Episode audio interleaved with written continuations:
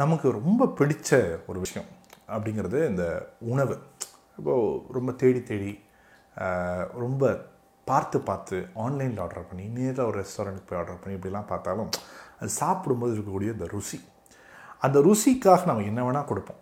நல்லா என்ன யோசிச்சு பாருங்கள் நல்ல ருசி அப்போ திடீர்னு யாரோ ஒருத்தருக்கு வந்து கதவு தட்டுறாங்க. இல்லை யாருடைய ஒரு ஃபோனும் அடிக்குது. அந்த நேரத்தில் ஒரு மாதிரி அப்செட் ஆவீங்க பாருங்கள் அப்படி ஆகக்கூடாதுங்கிறார் வள்ளுவர். யார் வரும்பொழுது ஒரு விருந்தினர் வந்தாங்க அப்படின்னா அந்த நேரத்தில் உங்கள் கையில் இருக்கக்கூடியது உங்களை சாகாமல் தடுக்கக்கூடிய அமிர்தமாகவே இருந்தாலும் சாகாமல் தடுக்கக்கூடிய ஒரு மருந்தாகவே இருந்தாலும் அதை நீ தனியாக சாப்பிடாத. ஏன்னா விருந்தினர் காத்துட்ருக்காரு அப்படிங்கிற அந்த ஒரு அறமான ஒரு செயலை விருந்தோம்பல் எனக்கூடிய இன்னைக்கு கிடைக்க முடியாத பார்க்க முடியாத ஒரு மிகப்பெரிய ஒரு அறிவுரையை வள்ளுவருடைய குரல் முன்வைக்கின்றது. குரல் எண் எண்பத்தி ரெண்டில் விருந்து புறத்ததா தான் உண்டல் சாவா மருந்தினும் வேண்டற் பாற்று அன்று.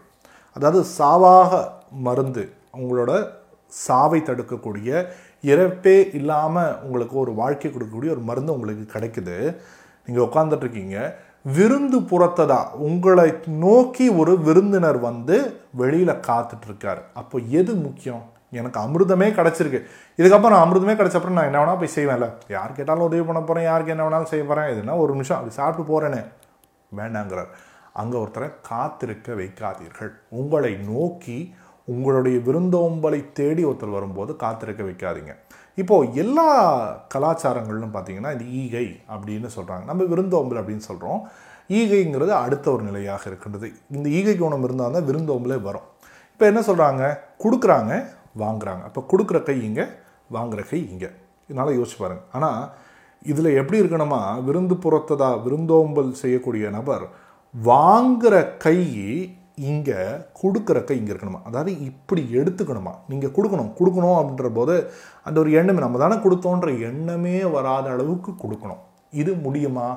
முடியுன்றதுக்காக தான் எல்லா கலாச்சாரங்களிலும் அதை மறுபடியும் மறுபடியும் சொல்கிறாங்க இப்போ உதாரணத்துக்கு வச்சுக்கோங்களேன். இப்போ ஈகை பண்டிகையே பார்த்திங்கன்னா இஸ்லாமியர்களுக்கு இரண்டு முறை அவர்களுக்கு ஒரு கடமையாகவே ஐந்து பெரும் கடமைகள் எல்லாம் முடித்தாலும் ஈகை செய்யணும். என்னுடைய நிறைய நண்பர்கள் பார்த்தீங்கன்னா அவர்கள் சம்பாதிக்கக்கூடிய பணத்தில் ஒரு பகுதியை வந்து சிடிஎஃப் அப்படின்னு சொல்லுவாங்க. சர்ச் டெவலப்மெண்ட் ஃபண்ட் அதாவது அவர்கள் எந்த தேவாலயத்திற்கு போகிறார்களோ அதற்கு அங்கே இருக்கக்கூடிய அவர்கள் செய்யக்கூடிய அந்த நற்பணிகளுக்கு கொடுக்கணும். இல்லை அப்படின்னா நான் வந்து இந்த சமுதாயத்தில் வந்தவன் இல்லை வந்து என்னுடைய பின்னணி இது என்னோடய குடும்ப கோவில் இது அப்படின்லாம் சொல்கிறவங்க பார்த்தீங்கன்னா அந்த குடும்ப கோவிலுக்கு ஒன்று கொடுப்பாங்க. அங்கே வந்து அவர்கள் மக்களுக்கு உணவிடுவாங்க. இப்போ அந்த ஈகை அப்படிங்கிறது மீண்டும் மீண்டும் சொல்லப்படுகிறது. ஆனால் ஒரு பிரச்சனை இருக்குது என்ன பிரச்சனை? வள்ளுவர் சொல்லக்கூடிய அதே பிரச்சனை தான்.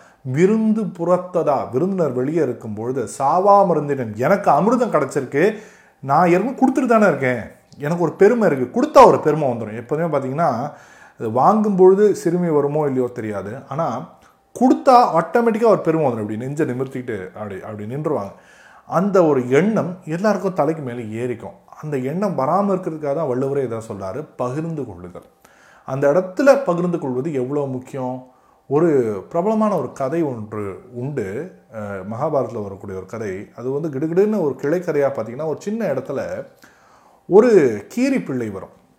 அந்த கீரிப்பள்ளி வந்து ஒரு வேள்விக்கு வரும் ஒரு யாகத்துக்கு வரும். அந்த கீரிப்பள்ளியினுடைய உடல் அமைப்பில் பாதி பொண்ணு மீதி வந்து சாதாரணமாக இருக்கும். தர்மனுடைய வேள்விக்கு வரும். இருந்ததை கரை இதை விட்டுருவோம். அது சொல்லக்கூடிய செய்தியை எடுத்துப்போம்.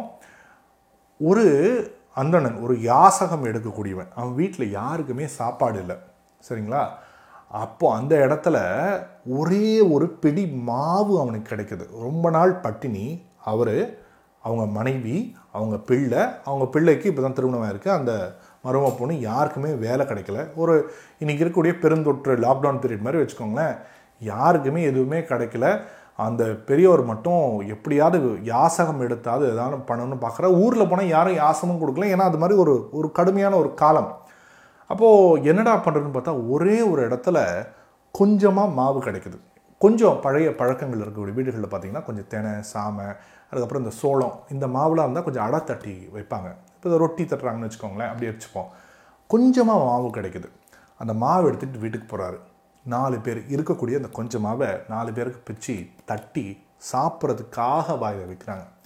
அப்போது அவங்க வீட்டு வாசல் இன்னொருத்தர் வரார். வந்து சாப்பிடவே இல்லைங்க இதானே இருக்கா? அப்படின்னு கேட்குறாரு இப்போ இவங்களுக்கு தர்ம சங்கடம். இவங்களுக்கே சாப்பாடு இல்லாமல் இப்போ தான் கிடச்சிருக்கு. எடுத்து வாயில் வைக்கும்பொழுது ஒரு குரல். இது சொல்கிறார் இல்லையா வள்ளுவர். சாவா மருந்தினும் அதே சூழ்நிலை. சாகாத மருந்தினும் வரக்கூடிய இந்த சூழ்நிலையில் வாயில் வைக்கும் பொழுது ஒருத்தர் வர்றார்.